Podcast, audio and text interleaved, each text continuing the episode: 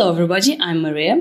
And my name is Rory, and we are the hosts of the IELTS Speaking for Success podcast, the podcast that aims to help you improve your speaking skills as well as your listening skills along the way. Right, we started this podcast to give you a look at how a native English speaker would answer some of the most common IELTS speaking test questions.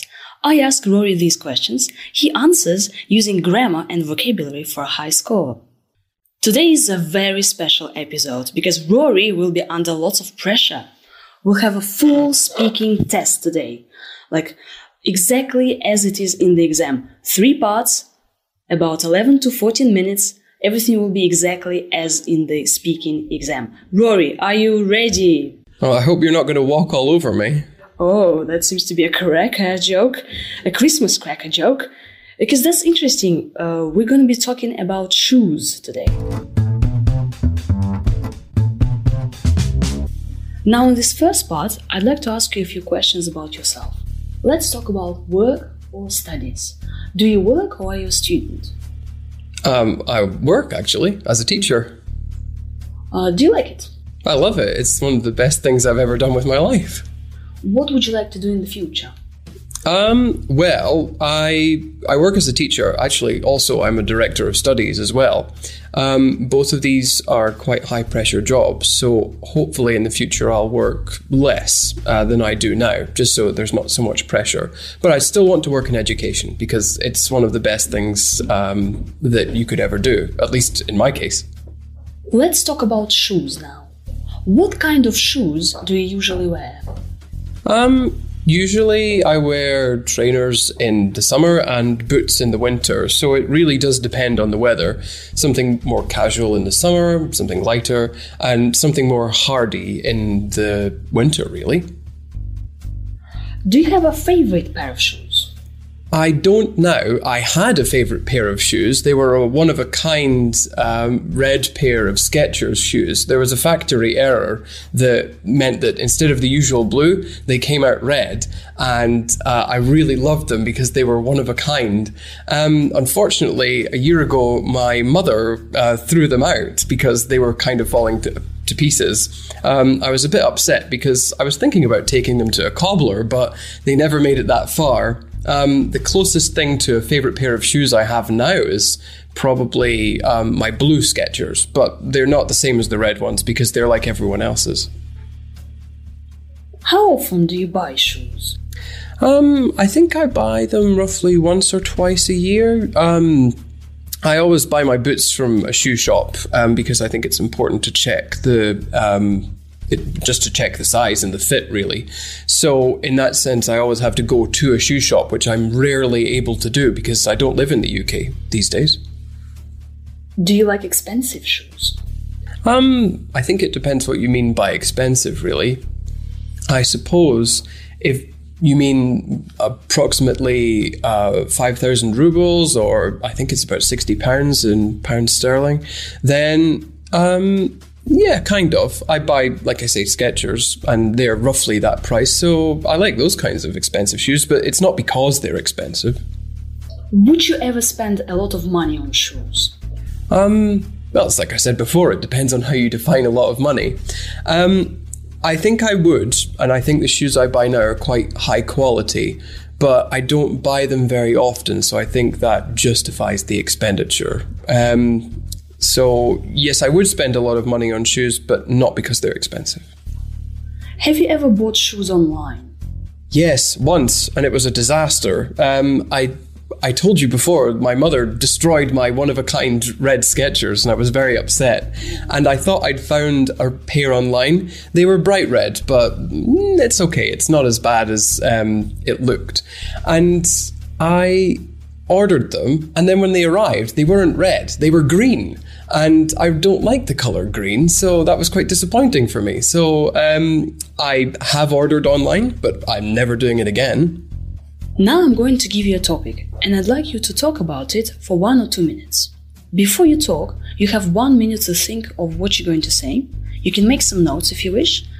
Do you understand? Yes. Here's some paper and a pencil for making notes, and here's your topic. I'd like you to describe a situation that made you laugh. Now, dear listeners, Rory has one minute to think of what he's going to say and take some notes if he wishes. Uh, let me just give you uh, a topic, right? So, Rory has to talk about a situation that made him laugh. In the task, it says, please say what the situation was, when it was. Um, he also should answer the question who was there with him and say why it made him laugh. Everything is written on the card which the examiner gives you in the exam. Alright? Remember, you have one to two minutes for this. Don't worry if I stop you. I'll tell you when the time is up. Could you start speaking now, please? Of course. The first thing that comes to mind, if I think of a humorous situation that I've been in, is one time I was working at a summer camp uh, with my friend John, and I was giving a briefing to him and the other teachers there. And I thought it would be a good idea if I got the teachers to pretend that they were a class of young people so that they could see how the activities were being done. And uh, that would hopefully make them appreciate the instructions a lot better than if I just told them straight.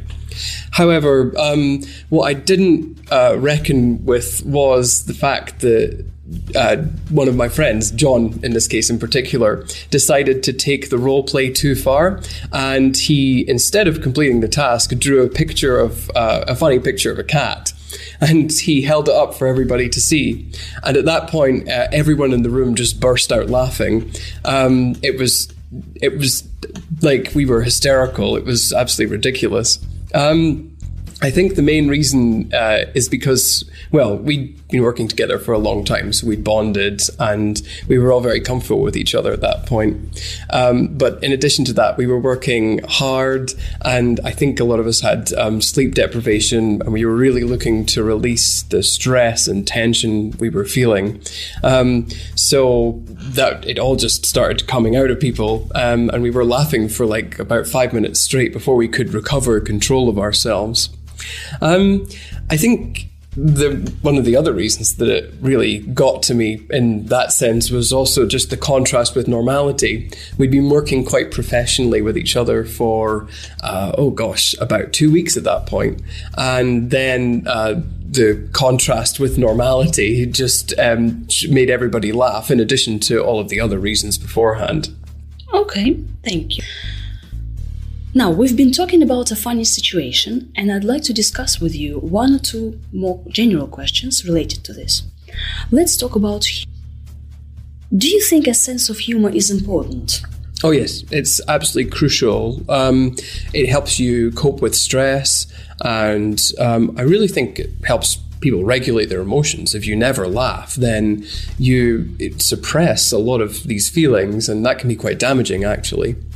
Um, another reason is that it helps you find common ground with people if you can share a laugh together. Is humor easy to translate from one language to another? I think practical jokes and almost slapstick comedy because everyone can see it and appreciate it. That's easy to translate. It's not something that I like, but I think a lot of people can understand it. But um, for other elements of humor, like dark humor, um, not every culture can get that. Um, I noticed, for example, that um, as you move further east from America, the humor tends to get darker and darker, and people, um, until you come to Russia, and it almost seems like people are doing bad things to each other just because. Um, so that can um, sometimes be something that's lost in translation, I think. Can humor be useful in learning another language? I think, in terms of teaching the language, um, it's good if your teacher has a sense of humor because you relax more and then you'll be more receptive, for example. But um, as a learner, I don't know. Um, I suppose it would take the edge off being stressed, definitely. Do you think that when people laugh, it's always genuine, or sometimes people can even fake it? I think people do put on their laughter sometimes. Um, I think you can tell because it, it seems to me that the pitch of people's laughter can tell you a lot about how genuine it is. If it's like a really, really high pitch, almost unnatural, then it seems to me like it's fake or less genuine. How do you think laughter can be used in a negative way? Um, I think if it's combined with bullying, for example, um, if you're laughing at someone as opposed to laughing with them, then you um, can use it um, in a very negative way, almost to, to lower someone's self esteem, really. Um, and that's not very nice. Do you think that the less people laugh, the older they get? maybe not older, but certainly they seem to become more serious or behave in a more mature way. We usually associate people laughing and joking around with being less mature, maybe more childish and younger. Um, however, um, I suppose um, laughter also decreases stress in people as well, doesn't it? So, um, if you decrease the stress, which can cause you to age, then actually maybe it would make you seem a little bit younger. Thank you very much, Rory. That's the end of the speaking test. Thank you.